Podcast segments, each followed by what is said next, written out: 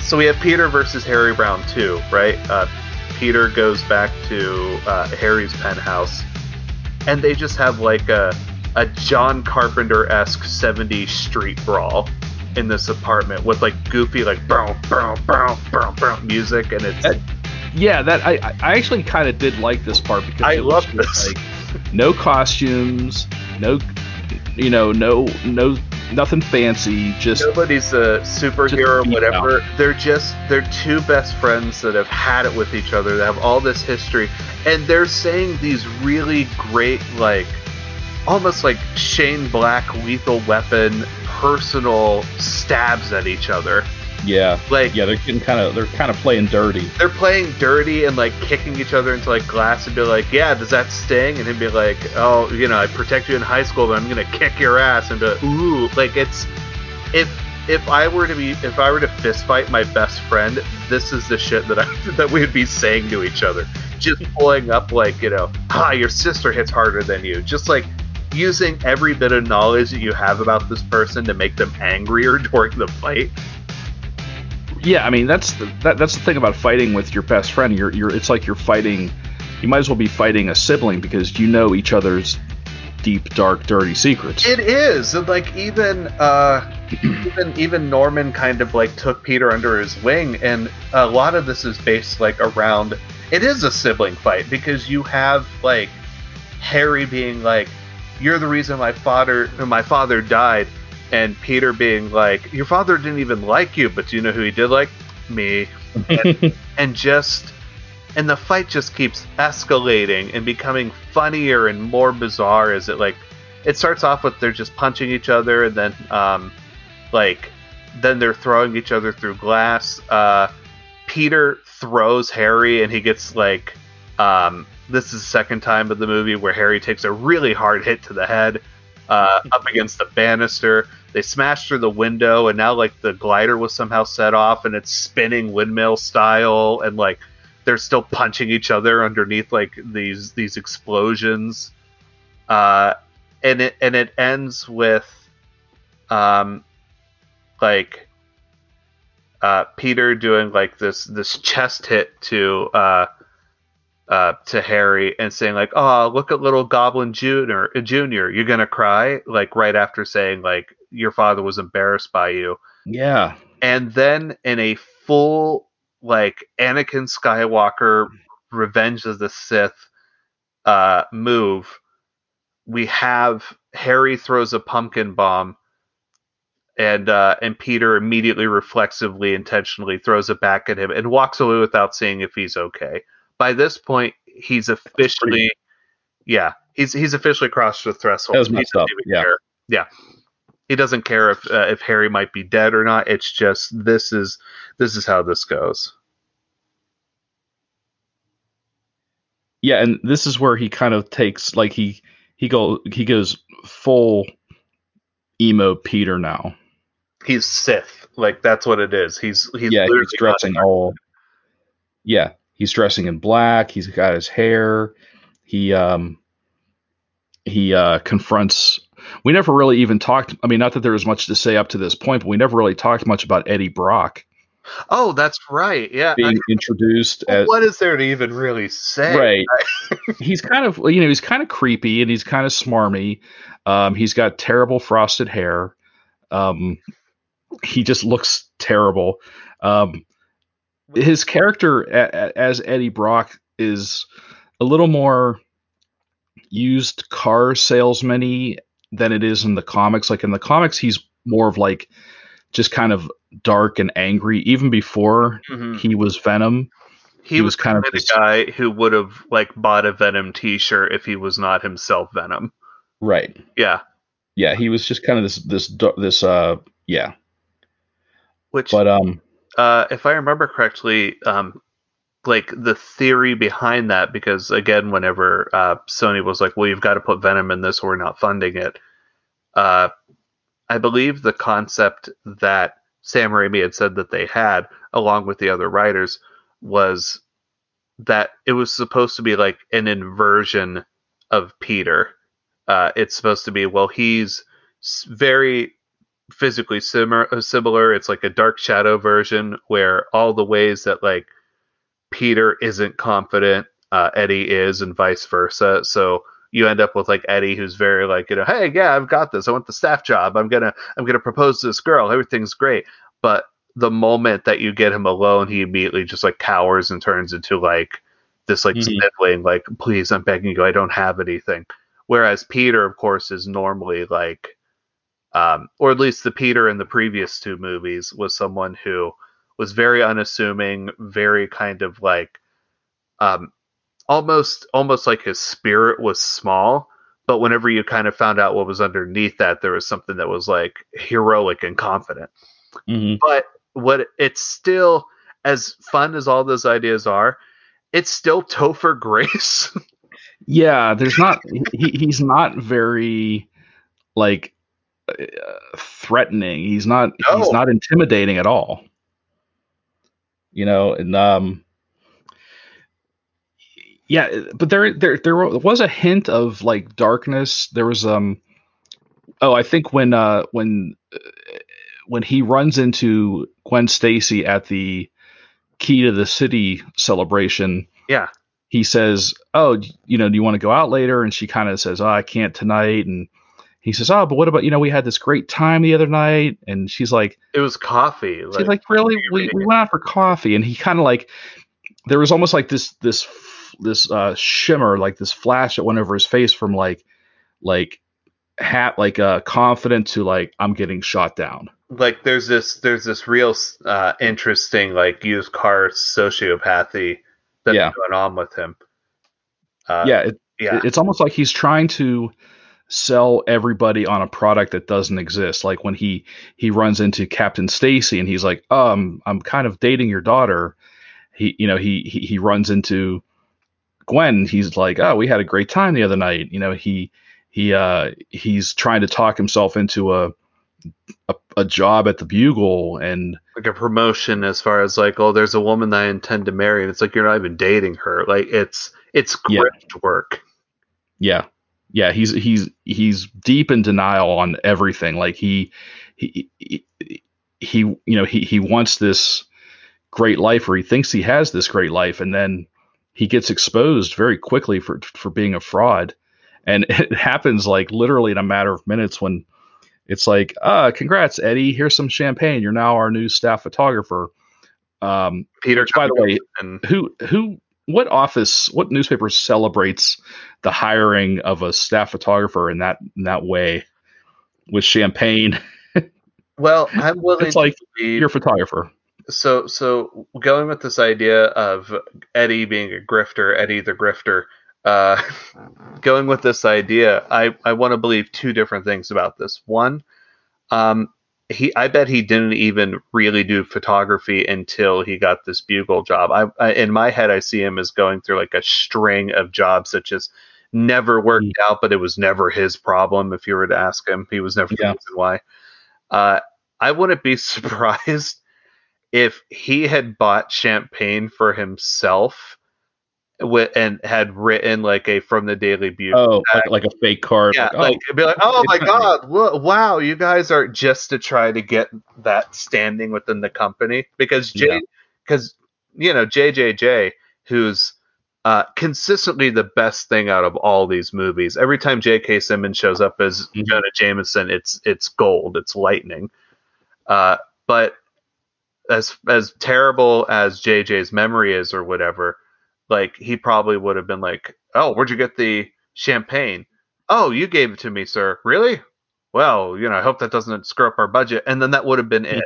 There never would have been another question about it. Yeah, but then, you know, 5 seconds later, you know, like everyone's toasting him. Then 5 seconds later, Peter shows up and he's like, oh, you're a fake. And they're like, oh, you're fired. Yeah, you're a fake. And not only are you a fake, but you used my own photos, like I wouldn't notice it.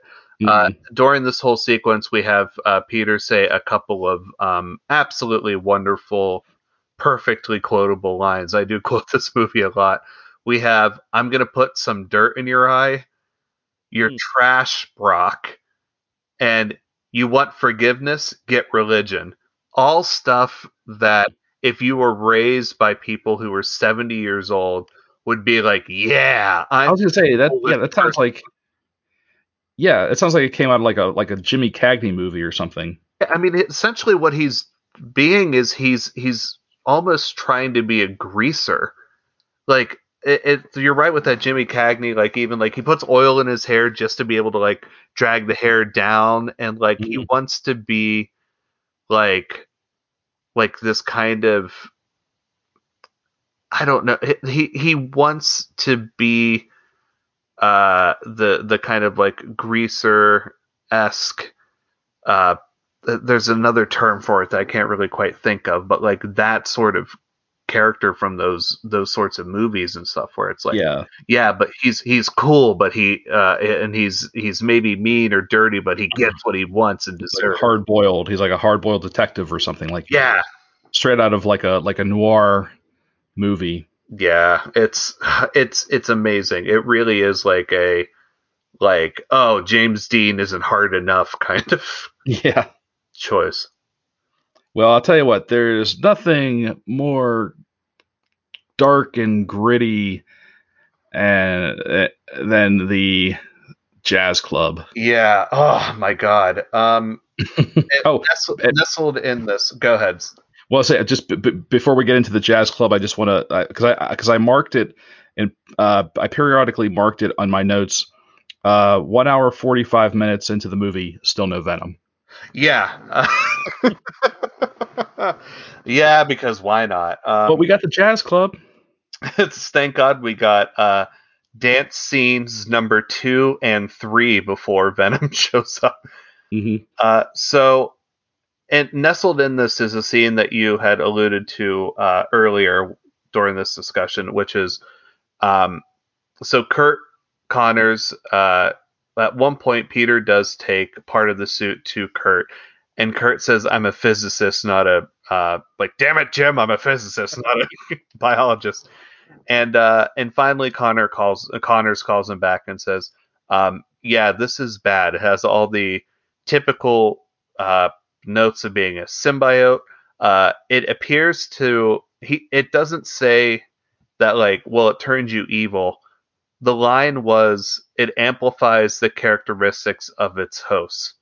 And then he says, almost like as an afterthought, particularly aggression. So this kind of feeds into what we were discussing earlier, which is that Peter was already a total mess before this happened. And the suit wasn't going to automatically make you cool. It wasn't something that like in the comics where, oh, hey, you've got this and now suddenly you're the smoothest person ever.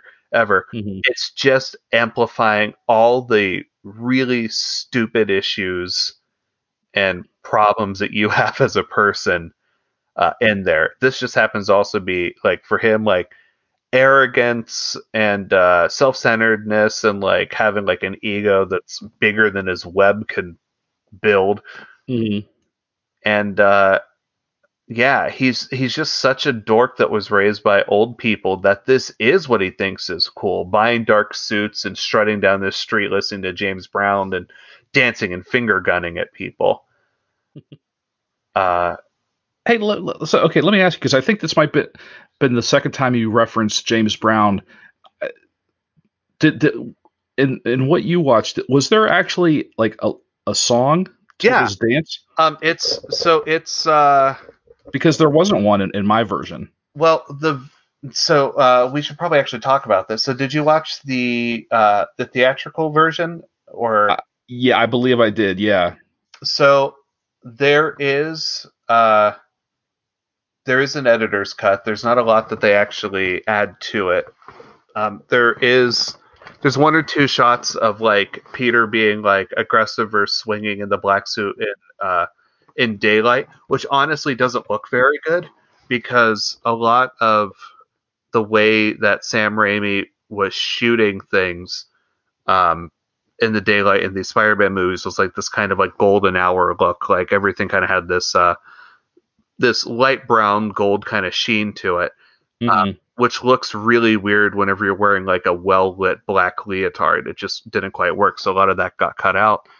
There's also a scene where right after Sandman turns into, well, Sandman, he goes to a beach that I guess he knows his daughter plays at and turns himself into a sandcastle. And his daughter hugs the sandcastle and somehow can tell that it's him. And then they leave. And that's the end of the scene.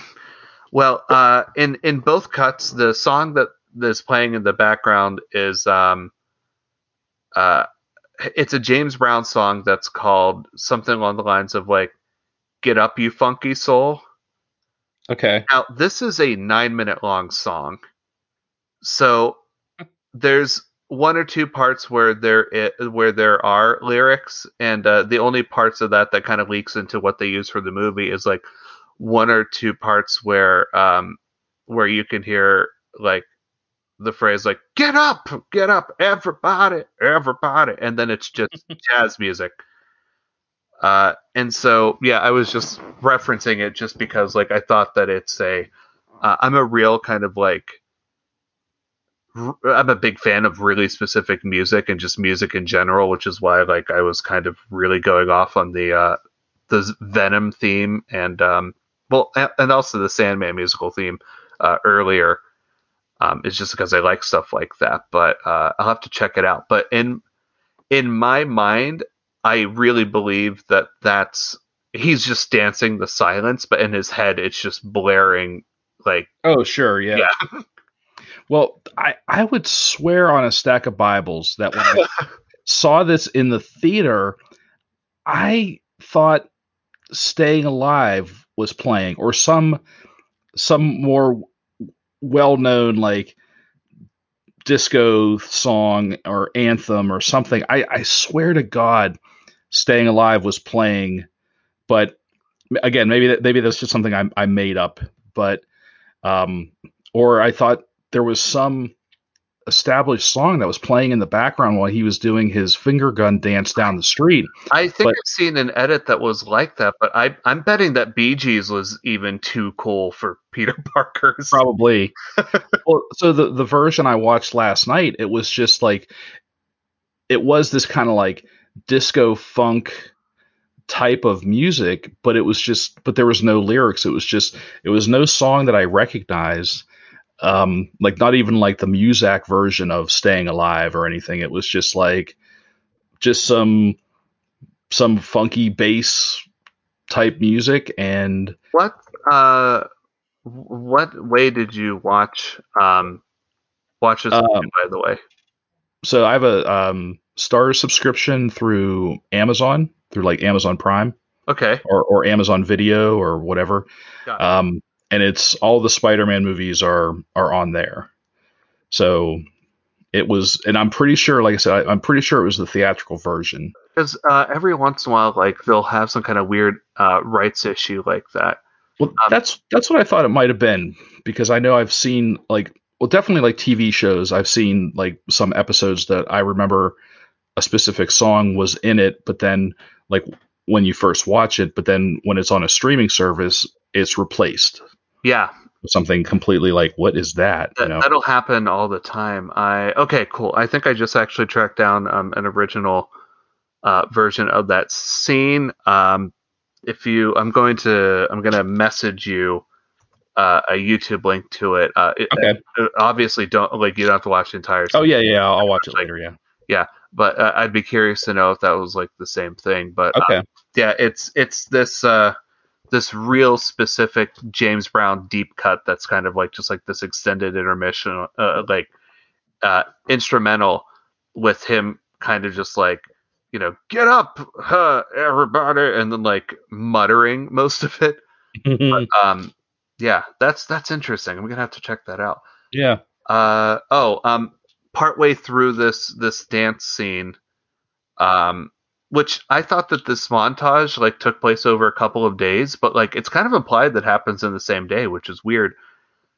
Partway through this, we're just suddenly the movie remembers that Sandman's still in it, and I ended up timing it. It's been 25 minutes since Sandman's been in this movie, and we suddenly go, and then he's crawling like out of a sewer grate or like a water runoff, holding his holding Penny's locket. Of course, somehow didn't lose that.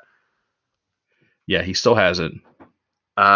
And so now we suddenly have Peter taking Gwen to the jazz club that I presume Harry told him that MJ works at during their coffee date. There's a fun detail here at the very beginning, which is Peter like leans over to the host and says, find us some shade, and slips. I paused it just to look. It's either a 10 or a 20. And he says, find us some shade. Thanks, hot legs. And she immediately gives him a table in the middle of the floor that, which is amazing. And it has a reserve placard on it. Now this means like a couple of different things for me. I'm almost kind of believing that Peter called ahead and said, give me the seat that's front row and center that's reserved, and I'll come in and I'll say this, and then give me that table. Like he's working on both ends to not only maximize the rude thing he's going to do, but also try to seem what he believes is cool. Right. During it. Gwen says, like points out and says, isn't that your old girlfriend? Even though, like according to the timeline they have, it's been like a day. Yeah. It's been, he broke up with her the day before, and Gwen just saw them having a fancy dinner together 3 days ago. Right. And so isn't that your old girlfriend? Like, it just seems like a weird line. Like, I feel like that there's like a bunch of different things for like, you know, didn't you guys just break up or like whatever. And then we have to assume that in those short couple of days that just happens to be when they were in school together or they saw each other on campus or something. And he said, oh, by the way, do you want to go out? I'm not like dating. Jazz. Yeah. Do you like jazz clubs? Do you want to go? Do you want to go take in a talkie? Maybe we can go down to the malt shop and have ourselves a spritzer. We can share a straw. And oh, by the way, I'm not dating that girl anymore that I was about to marry. So remember how I was holding an engagement ring at that French restaurant? Yeah. Don't worry about it. That was just a phase I was going through. So dance scene number 3, Peter suddenly... Do we know if Peter could play piano before this? Like, is this something that was just kind of like never mentioned in the other movies that we're supposed to assume? Or yeah, that like, I completely forgot about, and I kind of laughed out loud. Yeah. Because I was like, oh, this is happening. Yeah. It was just so ridiculous. Now, whether or not the symbiote kind of gave him the ability to either like speed read or whatever, he suddenly has the ability to not only play piano, but improvise jazz perfectly, which is like one of the most, jazz piano is like a notoriously hard thing to just pull out of your ass. I would be willing to bet this is just kind of like talking about Peter's his childhood with the Parkers, growing up with two old people. Mm-hmm. You know, old people love to play the piano. So it could be like, I don't have friends. Okay, well then you can learn to play the piano. I'll bet. And not only that, they love to play the piano, and they love to make children learn how to play the piano. Mm, that's a good one. I'll bet. You know, either May or Ben. Probably May. Yeah. I feel like, you know, not to stereotype, but I feel like it's traditionally women who teach children how to play the piano. I am now going to believe that Aunt May knew how to play piano herself, and that was like a thing as well. And it may be been something where it's like, hey, when Ben's not around, like before he gets home from Con Ed, I'll teach you like a couple more bars. Like that's 100% Hen-Cat. They probably had a standing piano lesson every day after school, or before he had his wheat cakes in the morning. That is a callback. That's good. Now I'm going to have to rewatch the first two movies because I'm almost, and I don't know if this is one of those things where like you bring it up and so your mind kind of like puts it in there. I almost think that I remember there being a piano just in their house, like before she sold it, like in the background, not necessarily. Yeah, I'll bet there is. That's important to me now. That's going to be something for me to. Now we got to find out. So on top of that, did they also teach him how to freeform dance, like jazz dance? And also, what is up with this jazz accompanist that they're willing to just completely throw their coworker under the bus and like, no, we'll just go with this weird stranger. Well, let's not forget, we're talking about timelines, she's only worked there for two days. Yeah. So they're probably like, screw the new girl. Let's have some fun playing jazz because we work in the jazz club. Now, as much as the piano thing makes me laugh, instead, and this shot lives rent free in my head and will for the rest of my life. He does that whole dance and it like keeps like escalating, and then we just cut to a real tight close up on his mouth and he whispers, "Now dig on this." And it's the best thing to have ever happened to cinema. That sentence shivered down my spine. I was like, that is so cringy. It's the best. It's the worst best. Like, every time that happens, it makes me just filled with joy. The amount of times in my normal life where I've done something really extravagant or stupid and then immediately turned to my girlfriend and whispered, "Now dig on this." It like snapped. I'm surprised I'm alive, first of all, but it's incredible. And the thing that's even better than that is I grew up watching movie musicals because I was also raised by old people, I guess.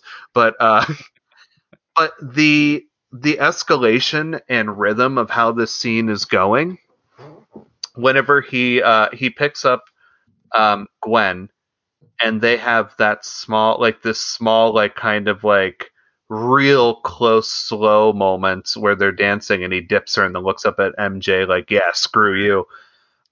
In a movie musical, the rhythm for how that would go is that's just the breather before the dance sequence really takes off. And so every time that I watch this movie, in my brain, it feels like that it's threatening to, like him saying "now dig on this" is basically him saying now this is where the fun begins and we're going to get something that's even more insane. Mm-hmm. Yeah. And that all happened after when he was dancing with Gwen, he was basically like dry humping her. Yeah, basically. Like he grabbed her leg, her thigh, and pulled it up on his hip as they were dancing, like in the middle of the bar, surrounded by like 40 people. And then he stares right at MJ. And then Gwen says, like, does what I think is the best, most human moment of this entire movie and completely redeems her for me is she looks up and looks at Peter and says, "That was all for her." Oh, yeah. Stands up. That was a good scene. And the thing that absolutely cinches that, though, is she turns and looks at MJ and says, "I'm sorry. I'm honestly sorry." And then she just leaves the movie because she's better than what's happening here. Yeah. Well, she knows that Peter royally screwed up that whatever's happening between the two of them, they're not just done. They're not over. And she was just used as a pawn. And she's like, "I did not mean for that. You deserve better than this. Like, yeah. I'm going to just go because there's nothing I can do in this situation to make this better." And again, sadly, that's the last we see of Gwen Stacy. Yeah, because she's like, "I'm bye movie. I'm done." And that's why I said she was. It's this movie wasted. Absolutely, the best Gwen Stacy. So Peter goes up to MJ, like almost like, "Hey, I've got a bone to pick with you because I'm not enough. Like I haven't humiliated you enough." The bodyguard comes over and is like, "Hey, I'd prefer, like, let's take this outside." And we get really close in Peter's face, and he just says, like, take your hand off me, like Dirty Harry. But in my brain, I remember that being a Planet of the Apes line. I really thought that there was, like, a really, like, get your goddamn hand off me, like a Charlton Heston snarl, which would have made sense because he was, you know, raised by olds. Yeah. No, but instead, like, they tried to throw him off, and of course he's Spider-Man, so he's launching them across the room. And then he, and again, this is, we're getting back into Peter is, we can't make another sequel after this because we've made Peter an unredeemable character. He, like, I don't think it's a full punch, but he strikes MJ in the face and knocks her. It was kind of like, he backhanded her. Not like hard, like not to the face, but enough that like it was just enough to just push her back and knock her down. But I feel like they were very like strategic about how they did that. It wasn't like she got smacked. That had to have been like 3 weeks of editing just on that cut, just to like go back and forth and be like, what's too much, what's not enough, because we have a scene now where our hero strikes a woman in the face, and it sucks. Like there's no real good part about it. It's like, that's game over for them. Here's like, from this point on, even from the first time they watched the movie, I was like, oh, I don't want these two to get back together. Mm-hmm. I honestly don't. And I still don't. Yeah. Because even if, you know, she were to buy the story about him being under the influence of this alien symbiote, you know, she in her head she might understand it, but in her heart and her soul, she's always gonna look at him as, this guy hit me. There's gonna be an eternity of, like, even if they made up and they moved in together, he's gonna like, she's going to say, hey, can you like hand me that dish? And he's going to turn a bit too quickly to hand it to her, and she's going to flinch. And that's right. The rest of their life. And it breaks my heart, honestly. We also, you had said about like the influence of the spider suit. This is to put on like a slightly, I guess, more light level. When she says like, who are you, or what's going on with you? And he says, I don't know. His shirt's like practically unbuttoned and the suit's underneath it.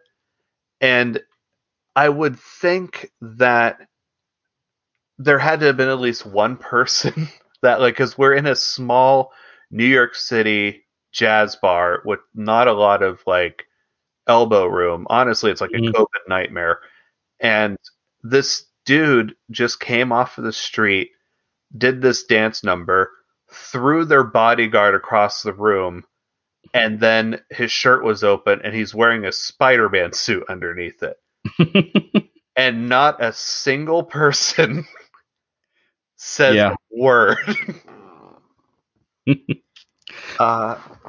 know, I was thinking like, you know, how we're talking about the, you know, the violence as far as like, you know, what Peter is going to look like, you know, not only to Mary Jane, but to think about it from the audience point of view. Yeah. If you're a parent who, say, you took your kids to see the first one, took your kids to see the second one, how do you explain to your kids this? You know, well, I mean, like, sometimes you just get arrogant and you pop your girlfriend off in the mouth, and that's the end of the relationship. Yeah, like, I mean, there's some, you know, like, aside from the you know, the heel turn that, you know, Peter does. Yeah. Then, you know, to jump ahead a little bit, when, you know, he goes to the church and figures out that, which is the very next scene. Yeah. So it's not jumping too far. Yeah. When he goes to the church and he figures out that the ringing of the church bell is going to help him get the suit off, because the symbiote doesn't like the sonic vibrations, and Eddie Brock happens to be in the same church because he goes to church to pray to God to kill Peter. as any good Catholic would. He goes straight in. He dips his fingers in the holy water and everything, and like gives himself like the sign of the cross. And because Eddie can't do things honestly to such a degree that he's literally begging God to like kill his rival. Now, here's a couple of implication questions I think this brings up. All right. So, one, the symbiote came from space. So, arguably, it was sent from God in the first place. Eddie, because he says, I want you to kill Peter Parker. And then within 5 minutes, here's the ruckus, looks up to the bell and goes like, oh, that's Peter Parker. Wait, he's Spider-Man? And then he's given the Venom suit, grabs him and fills him with like a strength of like power and whatever. So does Eddie believe that God answered his prayer and gave him like a murder suit? And in the world of this movie, could it be argued that that's actually might be what happened? That's definitely a good point. I would, but you know what? Going back to like the way Eddie perceives things. Yeah, I almost feel like so he went to church to find God or to ask God to smite Peter, but then he gets this suit, so he gets what he needs, and he's like, all right, I don't need God, I got this. So it's like, it's all about what you can do for him now. It's not what. Yeah. It's about like what you're going to give me. And it is very kind of Old Testament to be like all right, I'm going to give you what you need, what you're asking for, but it's going to be the thing that's going to send you to ruin. So Peter takes off that suit and like Eddie ends up with it. And like, he doesn't hear Eddie screaming for his life and turning into a monster. Which was also kind of scary, going back to people that took their kids to see this. Like, he's a straight up monster now. Yeah, he turns into a demon in a church. Not only 10 minutes after Spider-Man punched a woman in the mouth, and now somebody turned into a devil after asking God to kill somebody. Now, when Peter gets the suit off because of the lighting and stuff like that, and then also because of the shower afterwards, it's kind of implied that Peter's naked under that suit. So did he just swing home naked?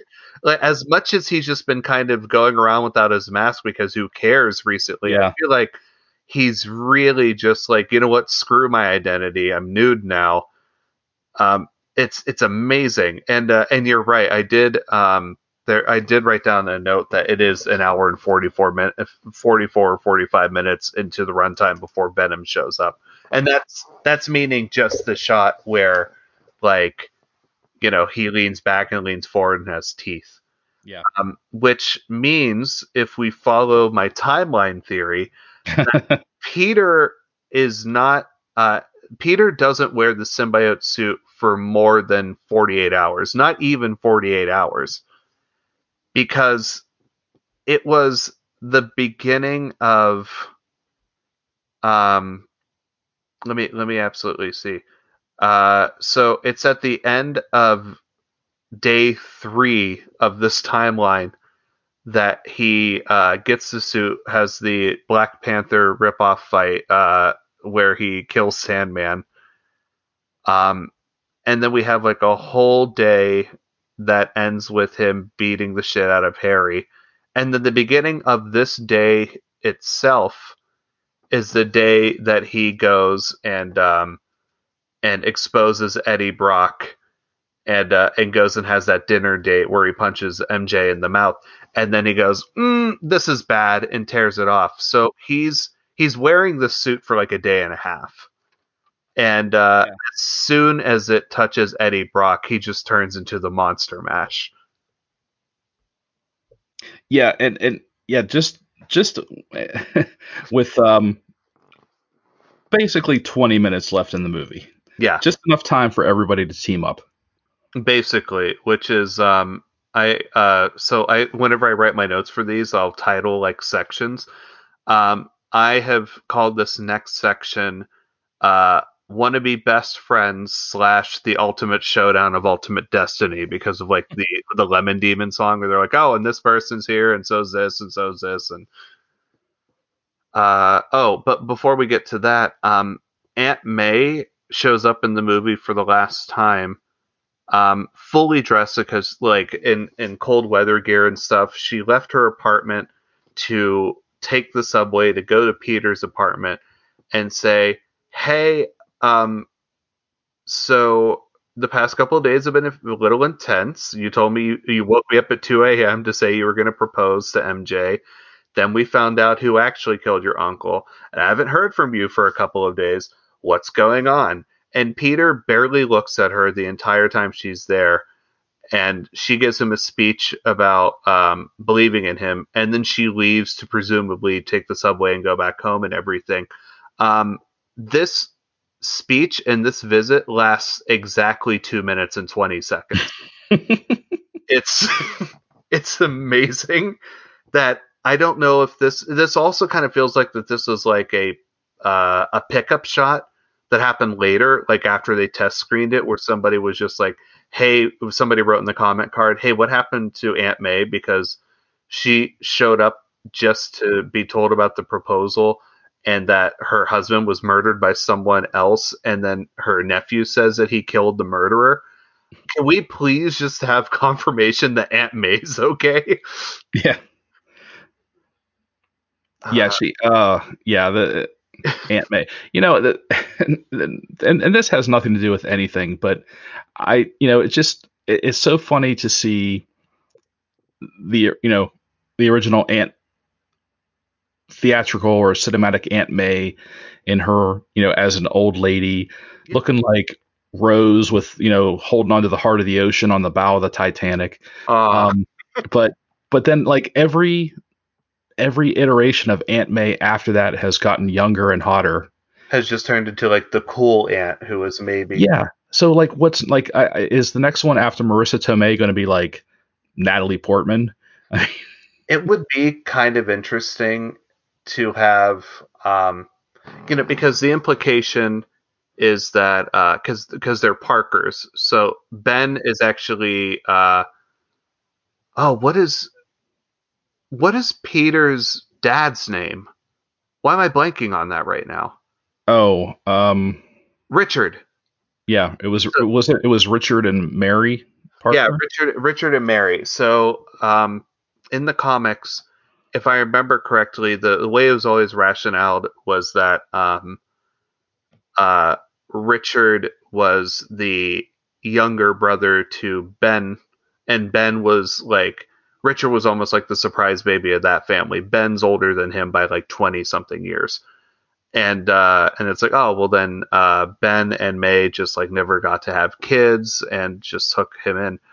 It would be almost kind of interesting that, and I'm surprised that this hasn't been thrown in there. It would be kind of almost interesting if it turned out that Uncle Ben was like the younger brother, and then he married somebody who's also younger than him by like 8 or 10 years.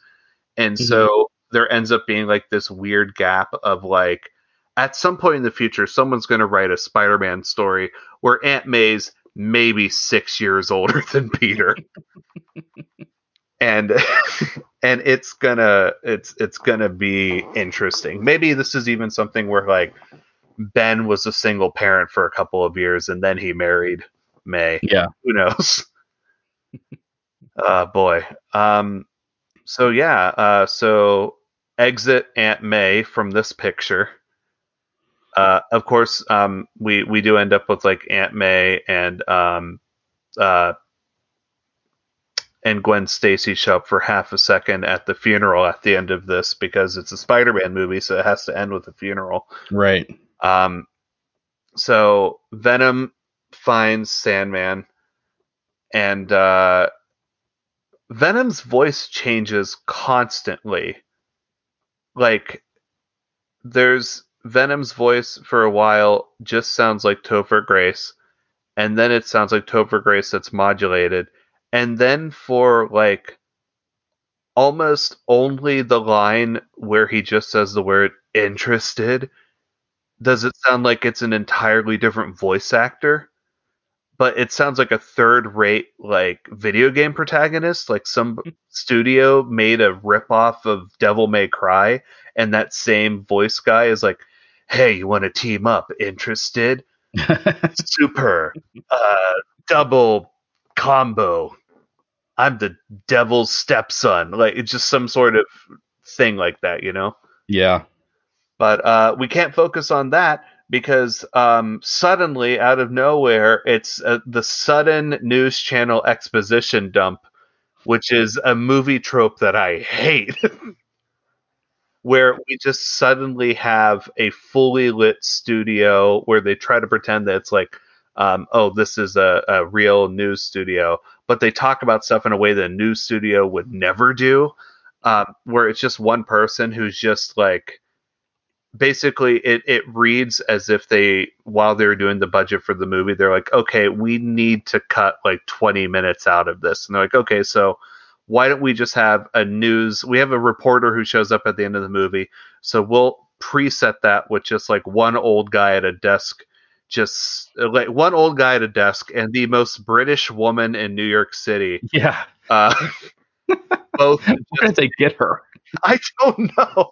It's amazing. And it's not even like, oh, it's a slight lilt or whatever. This is like fresh off like Ellis Island British. It's amazing. Yeah. Well, yeah. And was it just me, or was the old newscaster's eyes like kind of cattywampus? Yeah. They weren't quite meeting anywhere. And he was just reading this like dramatic, like, if there was a hostage situation that you were watching live on TV, no reporter would say, like, this will probably end with the death of everyone involved, including the police. But that's pretty much, he so dramatically just says, this could be the end of Spider-Man. Originally, somebody who looked like him, but turns out he has teeth, showed up and started eating everybody. Well, back to you. Like, it's so crazy. I do love, there's a small detail in this where the camera pans up and they're like, oh, Venom has left a note in his webs. Well, actually, okay. In this universe, Peter Parker's webs were organic, right? Oh, that's right. I almost forgot about that. Yeah, he did not have... He does not have additional web shooters. Now, assuming that this means that when he's wearing the symbiote is like opening almost like a little like stoma or whatever around his wrist to allow the webs to go through. Venom, for some reason, has the ability to make webs when he becomes Venom. I don't know, like, if that's just that he's like somehow able to like generate like dead tissue. I know I'm thinking way too far into this, but it's just suddenly out of nowhere. It's like, and the suit can make webs too. I think, yeah, it's like there's no real good answer to like the science behind the symbiote, because when he shows up, he's about as, you know, as big as a egg of silly putty. Yeah. You know, but then his size changes to like, obviously, then he spreads all over a human being.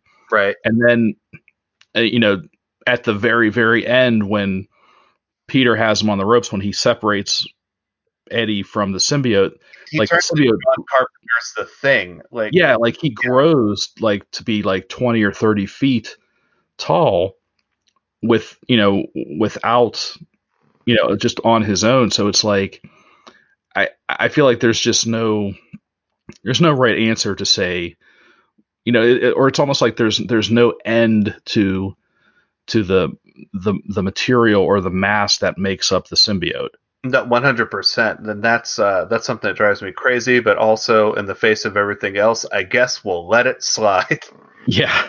So they do just a quick shot of the web where he's written a threat, where the font that he's using to write the threat is like the classic Spider-Man comic book font, which is a fun detail, I guess. But, yeah. So there's that. Peter finally goes to check to make sure that Harry's dead only because Peter needs something from him now. Like, he didn't care this entire time. He's like, I know I threw a bomb in your face and I didn't check to make sure you were alive, but, like, now I need help, so do you want to be best friends again? Yeah, so he shows up and Harry is basically two-faced.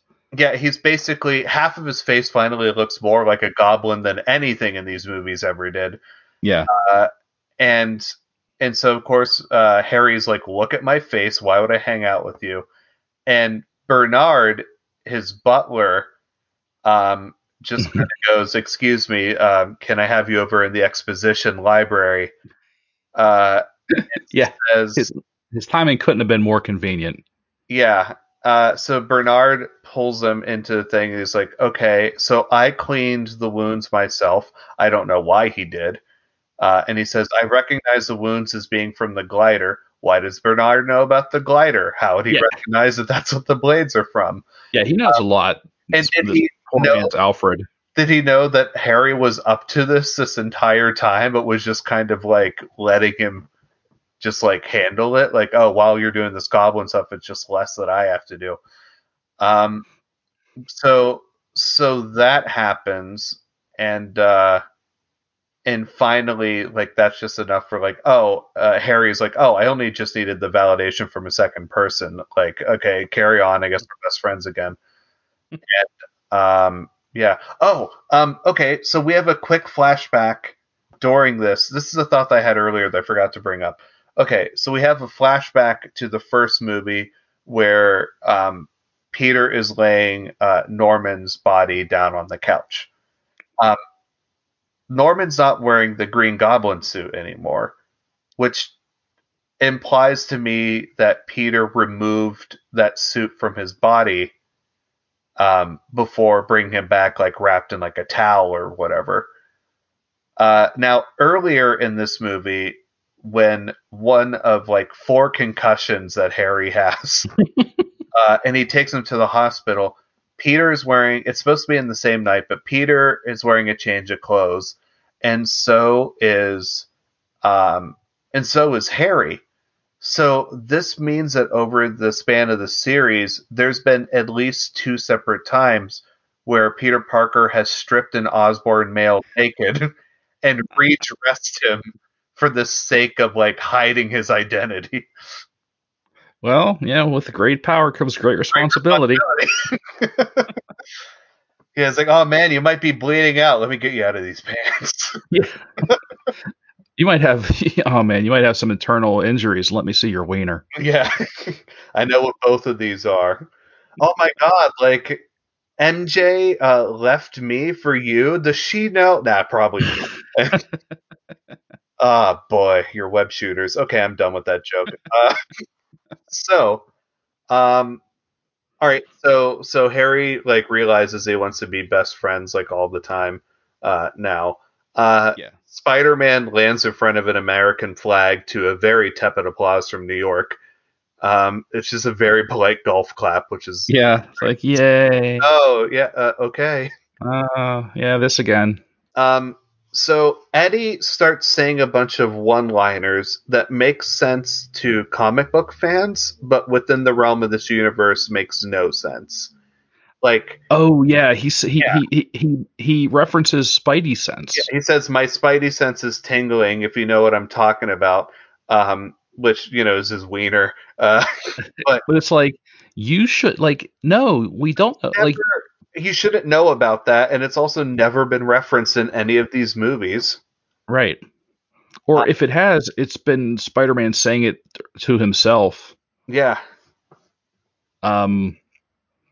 But which is there's a couple of different things like that that are just, like, really weird. At one point, like, Eddie holds down Peter and he's like, maybe I'll just humiliate you like you did to me. Do you remember what you did to me? And Peter should have just been like, I exposed you for, like, this is all 100% your fault. Like, it's completely altruistic what I did. You did a bad thing. I called you out on it, and you're mad. I've been like, you're right. Of course I remembered it. It was like 12 hours ago. That was this morning, man. Can we please? It was actually this morning, according to my time. Yeah. It woke up and then exposed him and then danced, got him fired, and then threw his old clothes at him. And like he went to a church and donated his symbiote. And then he was like, do you remember what you did to me? And he was like, that was like freaking 11 a.m. this morning. It is now 8 p.m. Yes, yeah. I remember. Of course I remember. I was there. I did it. One thing that really stuck out to me, because I'm still speaking of things that, you know, they live rent free in your head, but, you know, grudgingly, I can't get this phrase out of my mind because it doesn't make any sense to me. And I don't know if I'm overthinking it. Oh, I bet it's the same one that I think. Or it just doesn't make any sense, but I feel like it should make sense, where in the middle of the fight, Venom says or Eddie or whatever says to Peter, never wound what you can't kill. Yeah. I don't get that. It's so out of nowhere. And it's so, look at how cool I am. Is it the poor man's boring version of, you should have killed me when you had the chance, Charles? Like, yeah, it's because he like hits him with the pipe and he looks away, and you can feel him wishing he was wearing sunglasses, because it would have been like a look away and like never wound, and then take off the sunglasses and look at him from the side eye and be like, what you can't kill. He basically does everything but take off the glasses that he doesn't have. And I think about that a lot. And like, I'll play video games. Where you know what? Somebody will like shoot me, and I'll live, and I'll come back, and I'll shoot them, and say to myself, "Never wounds." You know what? I kind of get it now, but it's a dumb way to say it. Yeah, it's a really dumb way. It's one of those. It would have been amazing if he had said that the exact same way that he did, but we just inserted a shot of Tobey Maguire just going, "What?" And yeah. The movie just continues. I think that's a line that was just, even though it's a very short line, it's not like this whole monologue or whatever. Yeah. But it was something that was just very much overwritten. They were like, well, he's got to say something in this scene. So like, never wound what you can't kill. Get it, because he hit him and he's not dead. Whatever. Like, just film the scene. Of course, Sandman's here, and Sandman. I'm not quite sure if what we're doing with Sandman is that like the bigger he gets, the dumber he is. Like whether or not it means that his brain is just like spread out more. Yeah, he's just like this. He's like the Stay Puft Marshmallow Man, but yeah, he's a Frankenstein monster. He's puffed. Yeah. Well, not only that, but he also, I guess, he has the ability. I mean, obviously, he's composed of sand now, or silicon, but he can absorb the material around him, which makes him bigger. But a lot of the material around him was just like you know, tires and bricks and stuff. Yeah, like cinder blocks. Yeah, whether or not it just got stuck in there because of like the amount that he's pulling in, or if he's So maybe whatever he's composed of, he can retain his intelligence and his, you know, his reason. But then once he starts absorbing just regular old inert materials that have no whatever comic book science in it, maybe then like he just, like you said, like, yeah, he's basically spreading out his intelligence, his brain or whatever, because I'd be curious if this version of Sandman, if he started to like really pay attention to what he's able to do or whatever. It would be cool to see if like I don't know, if he had the ability to, maybe it's not just sand, maybe he could slowly start incorporating things to where he's like, well, now I'm a living thing of bees, or like he's suddenly swarm or some sort of like odd thing like that. Yeah. It's not well explained or defined, but luckily we don't really have to worry about him because he's really in this movie to kind of be a bruiser threat and to say that his daughter is sick. So Harry shows up on his X Games 4000 and shoots like a couple of bombs and missiles into him. And now they're basically like they're acting like they've always been working together. Like they're Cassidy and Sundance Kid, and they've got perfect like banter rhythm down. Oh my God. I wrote that. I said, they're already quipping and helping each other fight like they've been a team forever. Yeah. And it's like, it's on one hand, the problem with this movie is that I am simultaneously in like furious and like enjoying the dumb bubblegum popcorn that it is at the exact same time. There, I'm 50% going like, oh my God, that's the dumbest thing I've ever seen. And going, that's the dumbest thing I've ever seen. And sprinkled in between it is stuff that actually is really good. And some of the stuff that they're saying back and forth to each other is really fun. Partway through the fight, we do this the amazing gag of we cut to JJJ, who's in the crowd, and he tries to get that camera off the kid. Oh yeah, she sells it to him for like $100, and he goes like, $100? Are you kidding me? But like you could tell he appreciates the hustle. And he takes the camera and opens it, and it's empty. And the girl just films extra, and that's good. That's really like A+ gold star. Yeah, that was pretty funny. Yeah. So everyone's fighting, and then they split up with Harry going after Sandman, and suddenly Spider-Man's in a Ridley Scott alien movie, where. Like Venom's kind of like a xenomorph for half a second, just kind of, you could hear it, but like it's all paranoia and whatever. And it comes out of nowhere. And then he says, you know, never wound what you can't kill. The sound design for the noisy pipes is like perfect to me. I think it's great. Like, yeah, that was a pretty cool, yeah. I appreciated that. You know, that whole scene was really well done. It's really fun. I like cutting out the music to just kind of have suspense based off of this like weird escalating sound.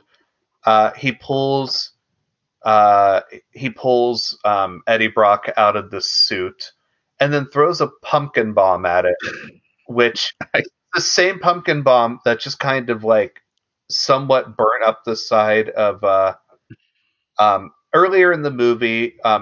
The pumpkin bomb blew up, and Harry was fine because he just kind of like covered his face with like, yeah, he looked away. The problem was he didn't look away quick enough in the second time, and he just got his face slightly burnt. Now, whether or not a symbiote is made out of pure kerosene or what, but this bomb vaporizes not only the symbiote, but Eddie. No, and jumps in, and there's not like a pair of shoes left. Like there's nothing. It just instantly, yeah, and it's gone. Like they were both made out of tissue paper. Like it feels like that it's Sam Raimi going, and Venom is gone. Stop talking to me about Venom. Every piece of him is gone. There's not even like a toe bone left. Go away. I'm Vulture in the next movie. And it's very strange. Then we have a scene that I wrote down and described as everyone forgives each other and cries. Yeah, that sounds about right. Yeah, because during the fight, Harry gets nailed in the same way that his father did, which is good for Peter because that means that Bernard could just tell the police that he dressed his wounds from the glider. So that happens, and Harry like forgives Peter. Peter forgives Harry. Peter and MJ are like, maybe like in the morning we'll handle this, but yeah. And then Sandman shows up and he's like, you killed my uncle. And he's like, I didn't mean to. My daughter is dying. And Peter goes like, okay, I forgive you. And then Sandman flies away. Now, the problem with this is not only that Sandman has the ability to fly this entire movie. But it feels like that if Sandman had said all of that and was like, had said that if Peter had learned anything in this movie, then what he would have responded with is, it's okay to feel bad about what you did and remorse, but you've got to do something about it. You still did kill my uncle. You still attacked a bunch of people. You attempted to kill me. Turn yourself in. We understand that she's sick. We'll do what we can to see if we can help her. But in a better movie, you would just have Peter Parker go buddy, you've still got to. I really believe if Peter had just asked him politely, he would have turned himself in. I mean, it doesn't matter that it was an accident. He still killed someone while committing a crime. And then committed a bunch of other crimes. And then even if you're saying all of your choices were because of trying to help your daughter, you still waited in an alleyway to kill what you thought was me, and then spent the better part of the last hour trying to kill me at this construction site. There's real issues going on here, buddy. Because other than just saying, all right, I forgive you, and him flying away, what does he think Flip Marco's next thing is going to be? Is he going to open a charity house or? Yeah. He only knows how to be a criminal. Yeah. He's been turned into a monster by society and then literally a monster. And Peter should have been you're still kind of a monster. If I let you go, you're going to get 3 blocks away, and then you're going to fly into a coffee shop and make off with the register.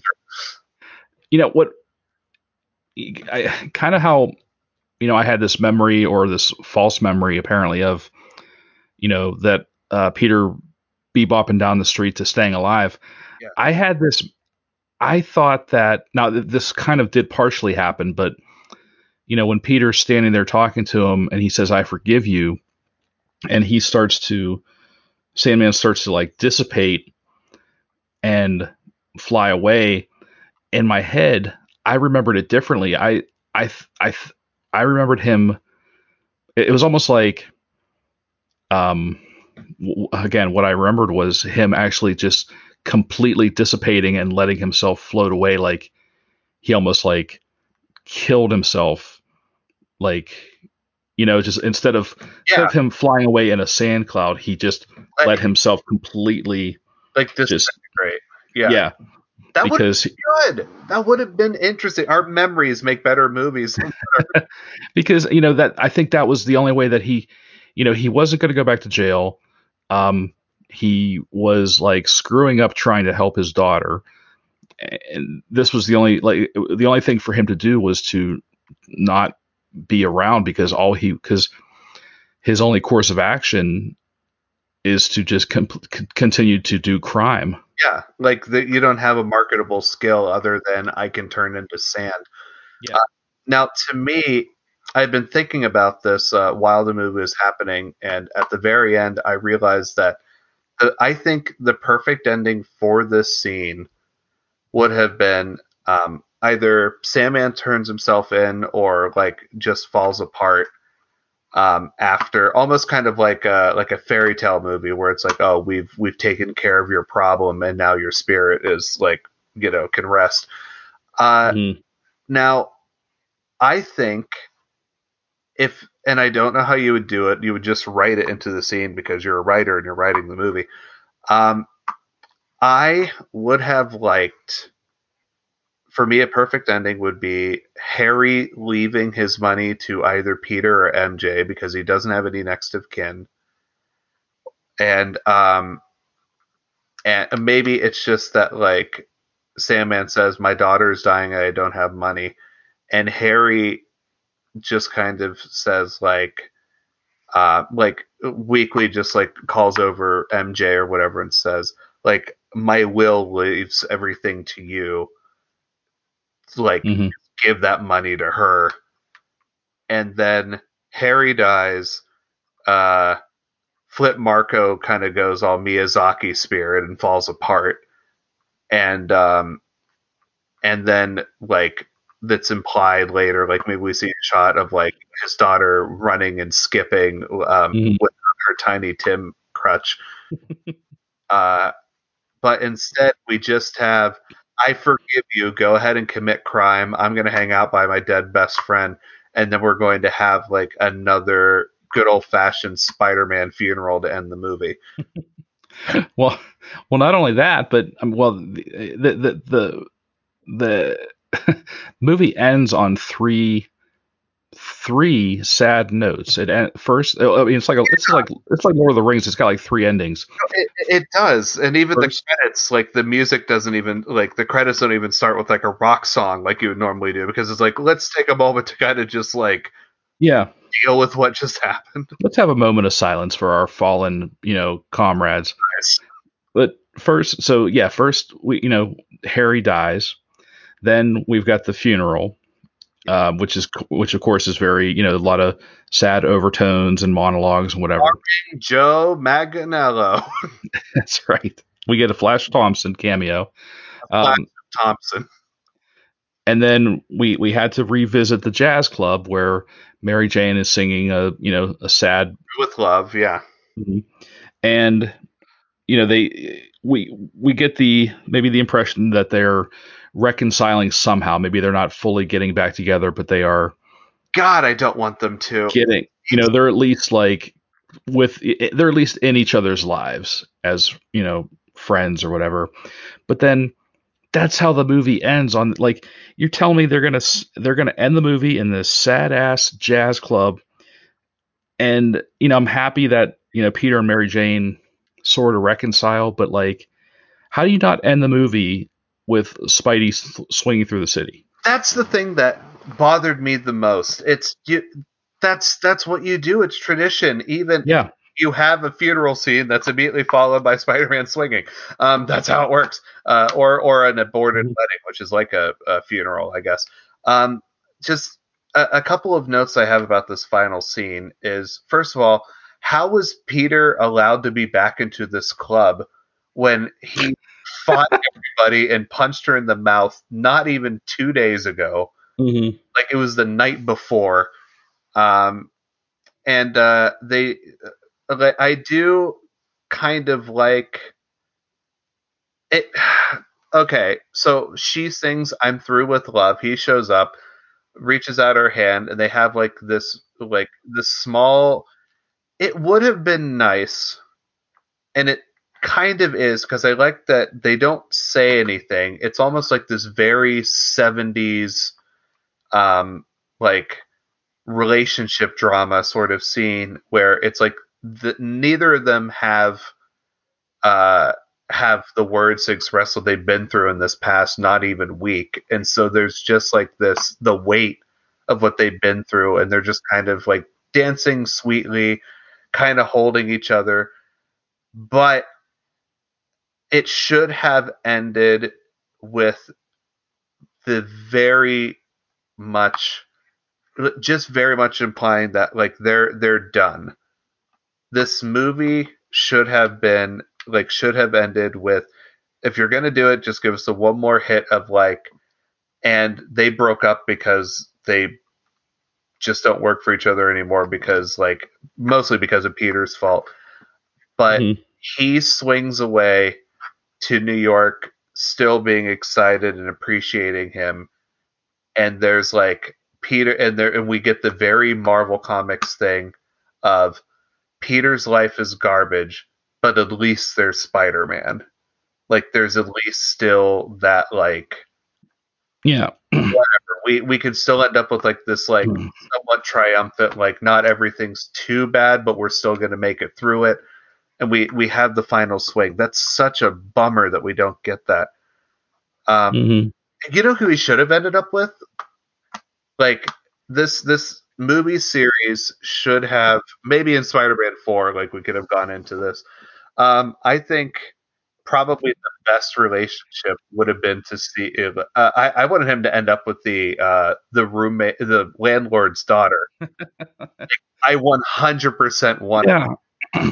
it's a supportive kind of, if he can get his head out of his ass, like she's excited to see him. Like no matter what stupid nonsense he'd be up to, she would be like dazzled by him, but would still be like, okay, sit down. And there's a part in Spider-Man 2 where he's like absolutely going through the ringer, and she just like knocks on the door, is like, are you okay? And he's like, yeah, I'm okay. He's clearly not. And she just gets him a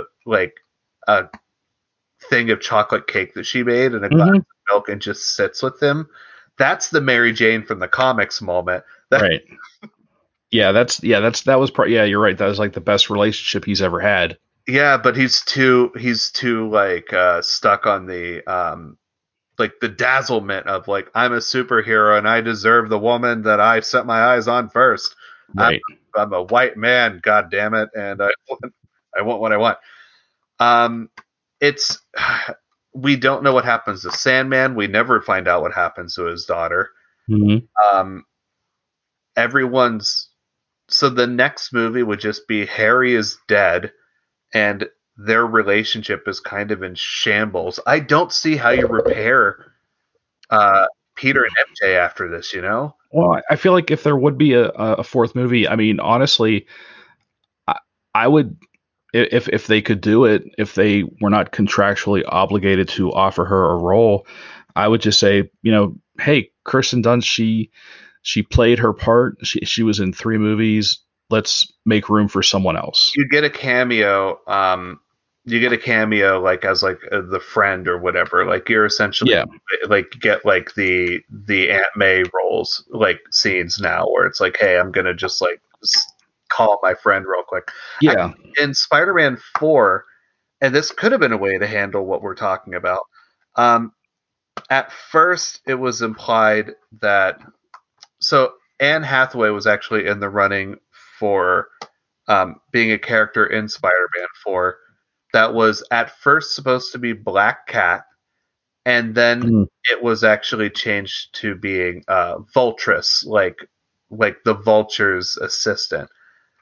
That could have been a way to be able to transition this, like the ending of this relationship. There could have been something interesting with that. But there's also a bunch of like other dumb things that come with that. Like there was storyboards where Spider-Man has like essentially is cobbling together tech from what he's been dealing with recently, and like he fights Vulture and is like, well, Vulture can fly. I can't really do that. And so he makes a goblin glider that has Dr. Octopus's tentacles on it. And there's real like there's storyboards and stuff because they were working on pre-production for Spider-Man 4 while they were setting up 3, and they argued back and forth because originally Sam Raimi was like, okay, I want to do like I want it to be Black Cat and Vulture, and they're like, well, what if it was Vultress? What if you're going to do it this way and that way? We want it to be like this. And Sam Raimi was like, you know what? I've already been through trying to make a movie where you were trying to dictate a different movie to me, and I already know that you're working on that reboot. So just go ahead and do that. I'm kind of comfortable. I think I'm fine. And so that's why this movie came out in 2007. And if I remember correctly, I'm trying to remember when Amazing Spider-Man came out. Give me one second. Yeah, The Amazing Spider-Man was only 5 years later in 2012. Okay. Yeah. And if I remember correctly, it was even like the same writer who wrote this movie also wrote the reboot. So as much as people complain about like, oh, Tobey Maguire's character was never the irascible bastard that the unforgivable jerk that Andrew Garfield was, I want to point out this movie and say, are you kidding me? It was always there. Yeah. So that's Spider-Man 3. So far, time-wise, we've gone about a half hour longer than the actual movie. I'm sure the future episodes will be at least a little bit shorter just because of the runtime. I mean, we're starting off with a 2.5 hour movie. Right. Well, plus, you know, we had a little bit of a, you know, little preamble leading into our, but, you know, like or the Spider-Man Bill of Rights. Right. Well, you know, I think my final thought on Spider-Man 3 is, I first saw it in 2007. I saw it again in 2021. I'm pretty sure I never need to watch it again. Okay, let me run a couple of standard questions past you that I will probably do in every episode. Okay. Do you think that this movie is a bad movie because it is a bad adaptation, or is it a bad movie because it's a good, a fair adaptation that just happens to be bad? That's tough. Well, and did watching this again, like, change any sort of opinion that you had going into it? Nah, I'll probably answer that one first. I feel like no. If anything, my opinion of it probably got a little worse because I've only seen it one other time, and you know, the first time you see it, like, you're a lot more optimistic, mm-hmm. and you know, there, you know, you have the whole theater going experience. You're seeing it for the first time. There's a lot of excitement. There's a lot of buzz. So I feel like even when a movie is kind of crappy, you still come out of it kind of like jazzed a little bit because, you know, it's a new Spider-Man movie. Seeing it a second time, that's when you kind of start, really, yeah. You really, you know, see the warts and all. Yeah, I think it was just a bad adaptation. I think there were, you know, there were a few things they did okay, but you know, from the first movie, you know, the Sam Raimi movies are, you know, at the time they were awesome because that was all we had. Right. I've never been a huge fan of Tobey Maguire. I've never been a huge fan of, like, little things like the organic web shooters. Right. You know, there's just something like I didn't like the goblin design. I didn't like. I never really thought Kirsten Dunst captured the essence of Mary Jane. I mean, they're just so many things. Felt like that she was.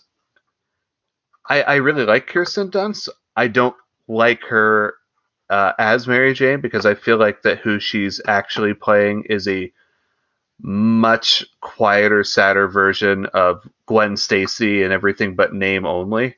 Mm-hmm.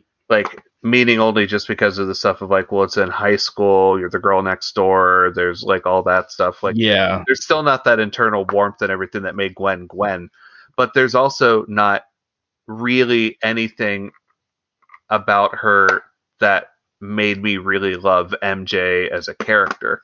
Mm-hmm. Yeah. It's a bad adaptation, kind of. It's weird because they're good movies, but they're bad adaptations. That's part of, mm-hmm. like, I wanted to bring up that point. They're really good. These are good movies to show, like, you can show kids, you can, like, they're movies that, like, your parents can enjoy because they don't have, you know, 75 years of comic book continuity coursing through their brains.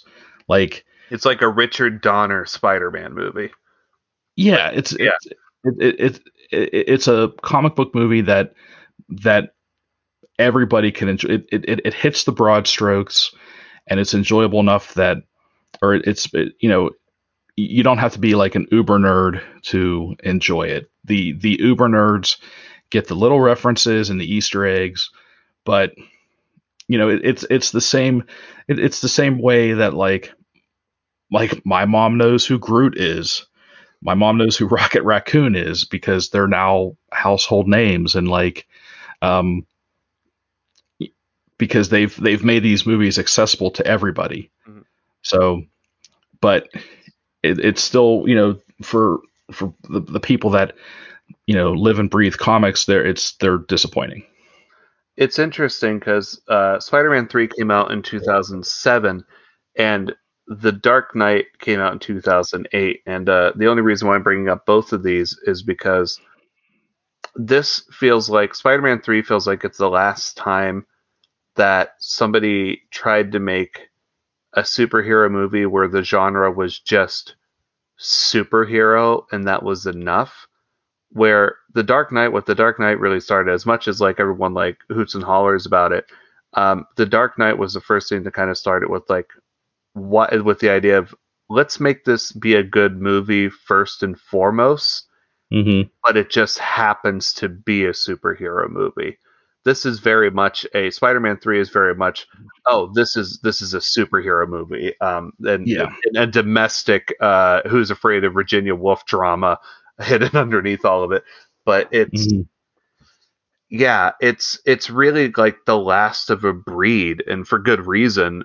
But you're absolutely correct. This kind of hits those hallmarks of like there's something about them that were made that were timeless.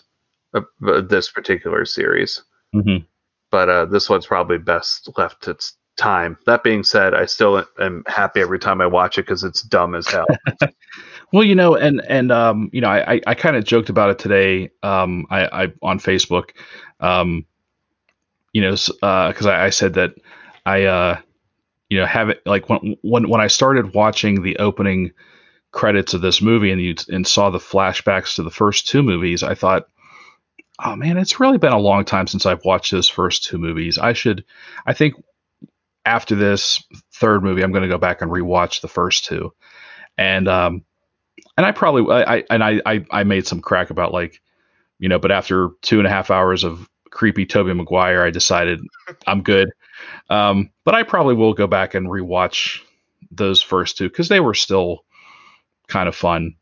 And like I said, those were like, you know, at the time, like everything always gets better, but at the time, like that was the best version of Spider-Man we had, the best live action version of Spider-Man.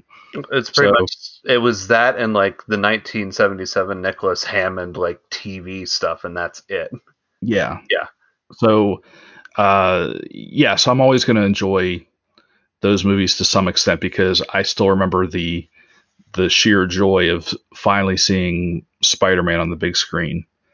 So, you know, I'll, you know, I can't, like I said, I can't say that I'll ever go back and rewatch the third one.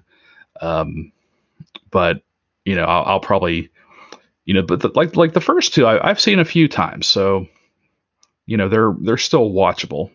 I agree. I'm probably going to go back and rewatch the first two as well.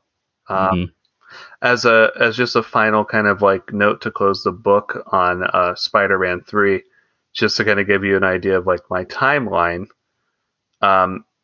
the funeral and dance happens on day 6, if the editing is to be believed. So the entirety of from the very beginning of MJ being on Broadway, like, and everyone clapping for her, to the last scene being her and Peter slow dancing in a jazz club that doesn't pay very well in the same location that he had just punched her earlier in. And that all happens in under a week. That's a lot. Yeah, that's a week full of activity. If I do rewatch the first two movies, I might see if I can do a timeline thing for that too, because I'm just kind of curious about how long some of these are supposed to be taking. Yeah. So that was Spider-Man 3, and I really feel like I put you through the ringer to start that one off with. That's okay. Now, for listeners, if you made it this far, first of all, thank you. Like, rate, and subscribe. But we had put together a what I'm calling a movies with issues film playlist, where the idea was like to go through like a bunch of just like notoriously not good, or just not often talked about superhero movies. The list right now has, let's see, there are currently 83 movies on that list. That's pretty impressive. Pretty impressive. So I went with Spider-Man 3, and the idea is to end each one of these with the other host picking the next topic, and the other person doesn't find out until we actually say that here on the recording. So, Dan, I'm really anxious to find out what you've chosen to pay me back for this. Well, I had to make sure that it was available to watch somewhere, and I did find it. It looks like the entire movie is on YouTube at an hour and a half long. Oh, I'm already excited. I'm going to go with Nick Fury, Agent of S.H.I.E.L.D. Ah, yes!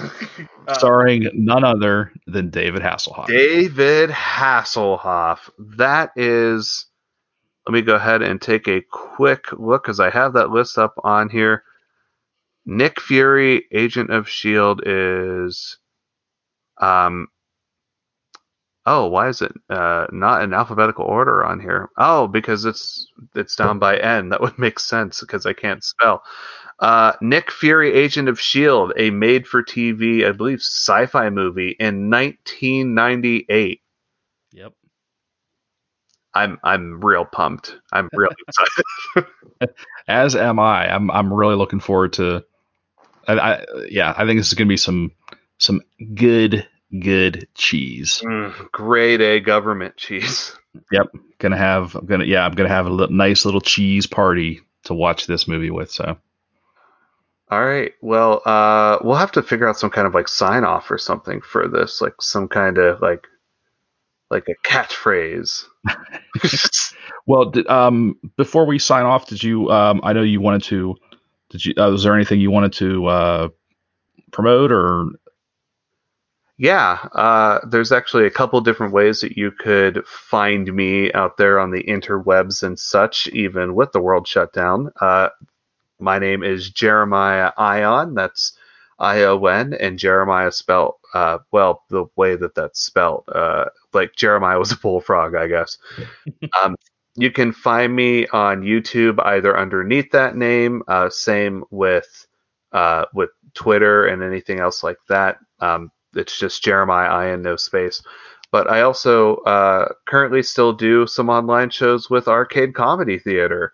Arcade Comedy Theater, of course, is a nonprofit comedy theater in Pittsburgh that I really enjoy and hope to be doing things again.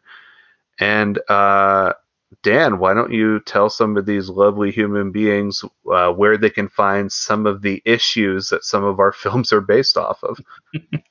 Well, the our main show that this show has spun off from is Comic Book Pit, which you can find at our main site is comicbookpit.com. That's Pit with two T's, like Pittsburgh. And you can find the show wherever you listen to podcasts, Apple Podcasts, or Spotify, Stitcher, or even on like iHeartRadio, Amazon Music. You can find us just about anywhere, and of course, all the big social media platforms: Facebook, Twitter, and Instagram. But yeah, you'll be able to find movies with issues on the same feed as Comic Book Pit. It's going to be a totally free show. We do have exclusive content that you can find on our Patreon page. If you go to patreon.com/comicbookpit, we've got exclusive content. We've got web comics, and we've got more podcasts on there. We've got two other shows. One is called R2 Yen, like R2 cents.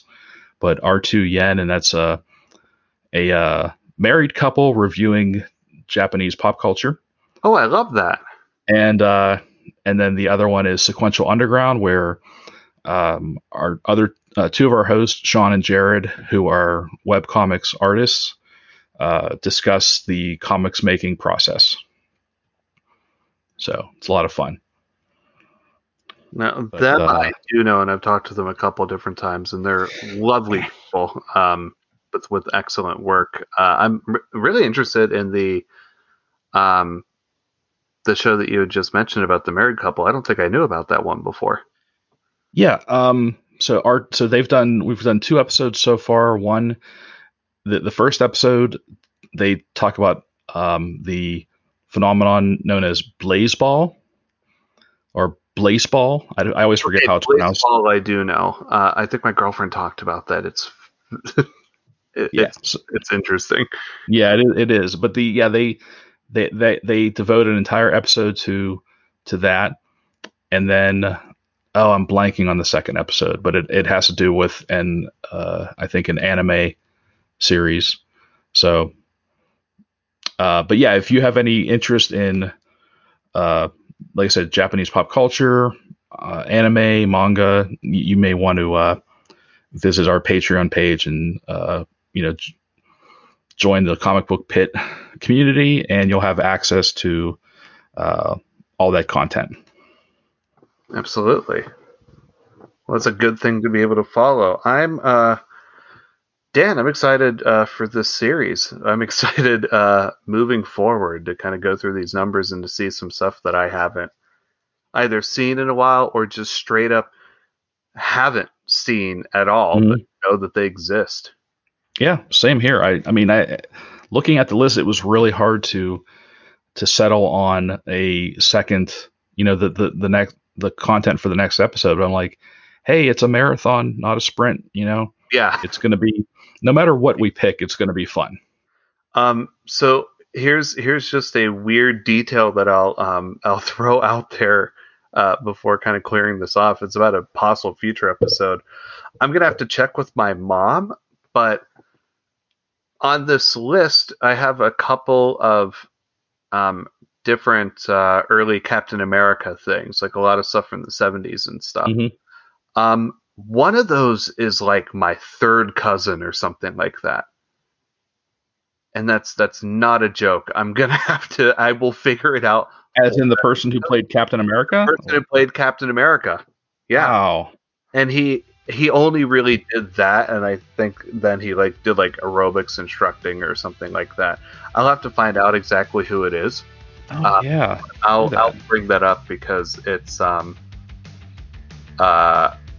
think it's like a fun detail, and it's one that I would like to know, and I think that would be like a weird, fun bragging right to pull out at like comic parties. Is be like, well, my third cousin's Captain America, so I don't want to get that. That's pretty awesome. If any of that turns out to be verifiable, that would be really.